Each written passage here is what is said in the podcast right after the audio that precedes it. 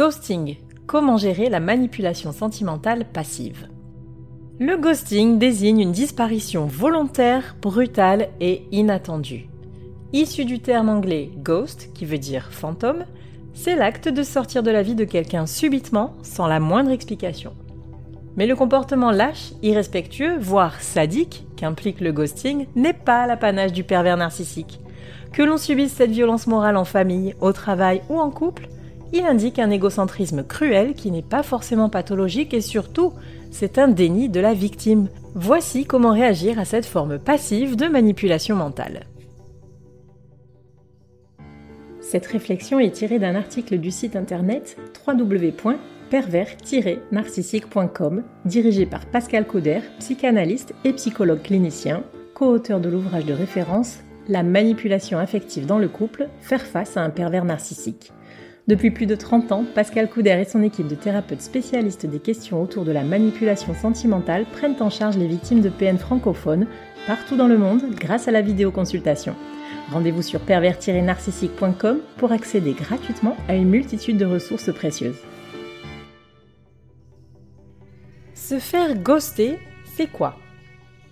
Quand on se fait ghoster, c'est que la personne avec qui l'on était en lien a coupé le contact du jour au lendemain, sans crier gare et sans la moindre explication.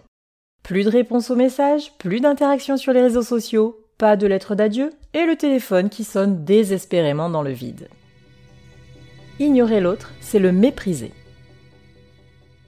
Comme le disait très bien l'auteur George Bernard Shaw, le silence est l'expression la plus parfaite du mépris. Il n'y a aucune justification valable au ghosting. Il soulève véritablement un rapport consumériste à la relation interpersonnelle. Si l'autre, relégué à l'état d'objet puisque renié dans ses affects, n'a plus d'utilité, on le jette à la poubelle sans gaspiller la moindre once d'énergie à lui fournir un minimum d'explications. Dans ce cas, difficile de dire qui est devenu le fantôme. Est-ce la victime qui est réduite à l'état de rien dans la vie du ghoster ou est-ce le fuyard qui s'est rayé lui-même de la vie de l'autre? Quoi qu'il en soit, le ghosting est une forme de violence morale qui atteint le summum de l'irrespect, qu'il soit vécu dans le cadre professionnel, avec un licenciement brutal par exemple, ou privé, dans la famille ou dans le couple. Pourquoi être ghosté fait si mal? Le ghoster, c'est-à-dire celui qui s'évanouit dans la nature, fait ainsi preuve d'une inconsidération totale de l'autre et de ses sentiments le ghosté est laissé dans l'incompréhension et la souffrance, dans une effrayante indifférence. Et ne nous méprenons pas, se faire ghoster inflige une souffrance bien pire que se faire quitter. En effet, à la douleur de l'abandon, du rejet et du manque s'ajoute l'impossibilité de faire le deuil de la relation qui n'a pas été terminée clairement. La victime de ce silence radio insoutenable se sent non seulement dévalorisée, avilie, dégradée, mais elle se trouve de surcroît aliénée par le questionnement permanent. Va-t-il me contacter, revenir? Lui est-il arrivé quelque chose? Ai-je causé des torts sans m'en rendre compte? Sont des réflexions qui tournent en boucle dans sa tête et la submergent. Elle refait toute l'histoire et cherche les signes avant-coureurs qui auraient pu la mettre en garde contre ce traitement méprisant. Ainsi, elle s'oublie et met sa vie en suspens. Ce que fait le ghoster en la privant de certitude, c'est qu'il la laisse présumer jusqu'à douter d'elle-même. On reconnaît ici la technique manipulatoire du gaslighting, si chère au pervers narcissique. Cette passivité suffit à empêcher la victime d'aller de l'avant pour guérir de ce qui est ni plus ni moins un traumatisme. Qu'est-ce qui pousse le ghoster à disparaître? Six pistes de justification au silence radio choisi. Il arrive que le fuyard refasse surface, mais il n'y a pas d'équivoque possible. Derrière un ghosting, il n'y a que des explications égocentrées. Bien évidemment, un cas de force majeure n'entre pas en ligne de compte. Ce sera d'ailleurs l'excuse préférée des plus lâches, incapables d'affronter leurs responsabilités. Mais à moins d'invoquer un coma ou une séquestration, difficile de nos jours d'imaginer quelqu'un rester sans aucun moyen de communication et de déplacement pendant des semaines, voire des mois. Bien qu'insuffisantes pour la plupart, voici les éventuelles justifications au ghosting. 1. Fuir une situation compliquée. La relation est houleuse et il est parfois difficile de prendre du recul pour s'interroger sur ce que l'on désire vraiment. Mettre de la distance est effectivement un moyen de se recentrer, bien que les règles de base de la communication bienveillante auraient dû imposer de prévenir l'autre de ce besoin. Le triangle de Cartman nous enseigne combien il est facile de passer de victime à bourreau en troquant les tourments du couple contre le no-contact. 2. Avoir peur de rompre. Courage, fuyons est le mot d'ordre de cette façon de rompre. Plutôt que d'assumer une décision unilatérale, autant faire la politique de l'autruche et laisser l'autre se débrouiller avec sa peine. Il finira bien par comprendre. Le problème, c'est que tant que l'espoir subsiste, parce qu'effectivement, le silence donne une place à l'espoir, la personne ghostée est privée de sa chance de guérir plus rapidement du chagrin d'amour. C'est une fois de plus la preuve que l'égocentrisme est à l'origine de cette stratégie d'évitement. 3. Éprouver des difficultés à s'exprimer. Parler de ses sentiments et de son ressenti n'est pas évident pour tout le monde. Mais même lorsque l'on présente une inaptitude à communiquer sur ce registre, le courage de ses opinions et le respect d'autrui devraient toujours dicter d'en faire l'effort. Il suffit de poser des mots aussi concis et factuels soient-ils, tels que j'ai besoin de temps ou c'est fini. 4. Redouter de se confronter à la souffrance de l'autre. Chez quelqu'un de psychologiquement normalement constitué, assister à la peine de l'autre n'est jamais plaisant. Une personne hypersensible peut vouloir s'épargner cette étape. Mais si elle est aussi empathique qu'elle se plaît à le croire, elle ne doit pas céder à la déresponsabilisation. Se mettre des œillères n'est jamais la solution, et ce n'est pas parce que la peine n'est pas vue qu'elle n'existe pas. Et en voulant se préserver, on cause encore plus de tort à l'autre. C'est l'inverse de l'empathie finalement. 5. Craindre l'engagement. La peur de l'engagement peut frapper brutalement parfois. C'est vrai qu'une relation qui passe de la légèreté des débuts au sérieux de se projeter à deux peut provoquer une phase de panique qui nécessite un recul momentané. Mais là encore, ghoster l'autre, c'est le renier, et donc prendre le risque de lui infliger une blessure impardonnable, et donc de le perdre pour de bon. Si un moment de réflexion est nécessaire, il faut en parler sans détour. On ne le dira jamais assez. Sans communication, toute relation est condamnée à l'échec. 6. Jubilé de placer l'autre en demande. Vous l'aurez compris, cette piste concerne les pervers narcissiques en premier lieu. Elle peut aussi entrer dans le cadre d'une vengeance basse, mais dans tous les cas, il s'agit ici de nuire volontairement à l'autre par le biais du ghosting.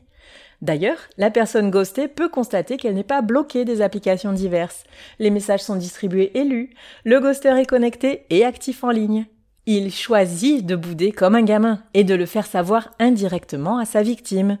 Ainsi, constater qu'il fait du mal le fait jubiler et le rassure dans son besoin de puissance. Il peut se montrer très endurant à ce petit jeu, et plus les tentatives de contact affluent, même si elles sont à caractère haineux, ce qui est courant chez la personne déboussolée et en attente de réaction, et plus le supplice du silence durera. Victime de ghosting, comment réagir?